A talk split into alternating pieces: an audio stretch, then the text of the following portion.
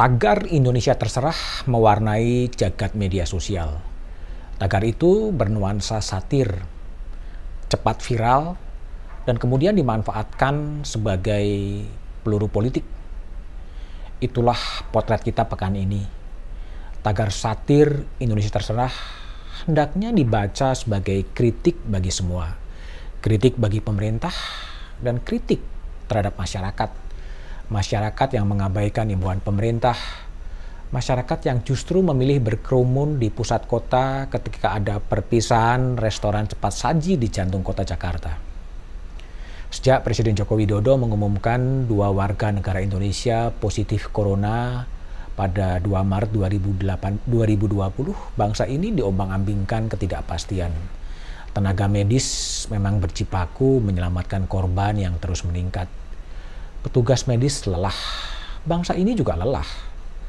Wajar jika lalu muncul tagar Indonesia Terserah sebagai protes atas kekonyolan kita semua, kekonyolan warga yang milih kumpul-kumpul mengabaikan protokol kesehatan, memilih mudik karena memang ada alasan-alasan rasional.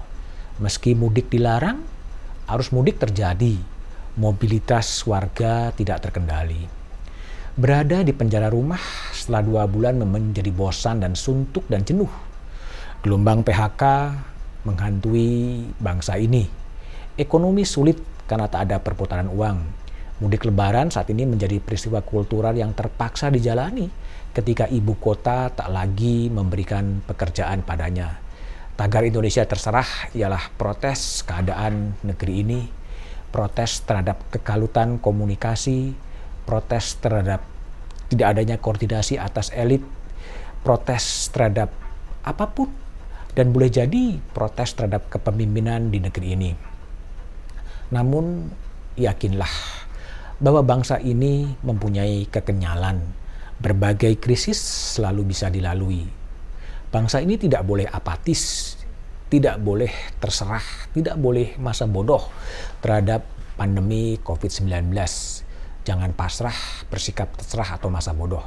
Tetaplah berkontribusi, meskipun kontribusi itu berupa kritik, berupa kecaman. Tapi akan lebih indah jika kontribusi itu dengan cara berbagi.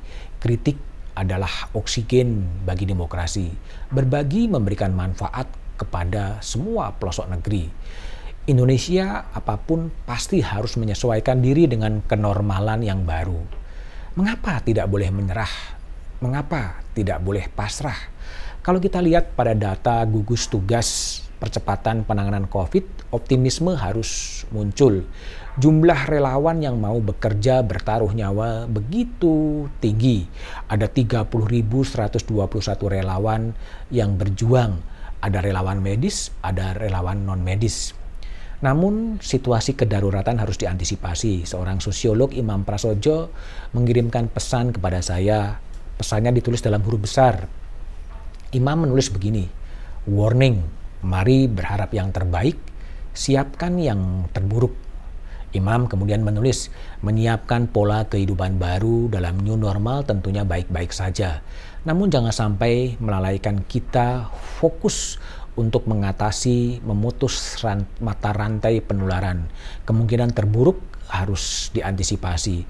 Sungguh dampaknya sangat buruk dapat terjadi bagi bangsa ini bila kita gagal mengantisipasi. Mobilitas warga yang tak terkendali adalah potensi bahaya besar. Kegagalan bangsa ini memutus mata rantai penularan virus COVID-19 akan membuat derita bangsa ini berkepanjangan. Namun, saya tetap berpegangan setiap ada challenge harus ada respon. Bagaimana otoritas pemerintah pusat dan di daerah memaksa agar warganya berdisiplin mengikuti protokol kesehatan. Semuanya harus dilalui, sekarang arus balik sedang terjadi. Bagaimana aturan ditegakkan, bagaimana penapisan dilakukan. Rakyat perlu berdisiplin, kita semua perlu berdisiplin untuk mendisiplinkan diri. Tak perlulah sampai penerapan darurat sipil atau malulah darurat militer atau menjadi pengerahan polisi dan militer berskala besar, karena itu tidak baik bagi demokrasi. Namun pada sisi lain pemerintah pun harus berbedah. Tidak perlu memproduksi narasi-narasi yang multitafsir, narasi berdamai, narasi berperang, narasi mudik atau pulang kampung itu kadang membingungkan. Perlu adanya satu kata yang tegas dan lugas agar bangsa ini mempunyai arah yang jelas. Setiap kebijakan yang diambil hendaknya disiapkan terlebih dahulu dengan data tervalidasi dan dipikirkan juga strategi komunikasinya. Jangan pula melepas wacana yang belum pasti, yang belum jelas, yang masih dalam wacana ke ruang publik karena itu bisa menimbulkan kebingungan. Yang pasti teks tidak boleh dilepaskan dari konteksnya. Sebagai negara dermawan, emosi publik itu bisa disentuh untuk sesuatu yang positif yang menolong sesama. Selain pembatasan berskala besar, dibutuhkan kolaborasi sosial berskala besar yang melibatkan pemerintah, masyarakat, dan dunia usaha. Siapa melakukan apa di daerah mana, itulah butuh jenderal lapangan. Tapi emosi publik yang bisa disentuh untuk hal yang positif itu jangan diganggu.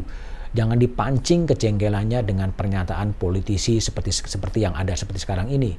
DPR akan mempercepat proses pembahasan RUU Cipta Kerja. Pernyataan politisi itu sungguh tidak bijak dan memincing agresivitas dari masyarakat. Masyarakat yang sudah dinegasikan, dikesampingkan dengan Undang-Undang Pengesahan Undang-Undang Minerba, kembali dipancing emosinya dengan percepatan Undang-Undang Cipta Kerja. Itu tidak bijak dan itu bisa mengganggu soliditas bangsa. Jika itu dibiarkan, justru kita khawatir bahwa soliditas bangsa terganggu dengan pernyataan politisi seperti itu. Jangan pernah menyerah dan jangan pernah pasrah, karena Indonesia pasti bisa. Demikian Opini Budiman, sampai jumpa pada episode berikutnya.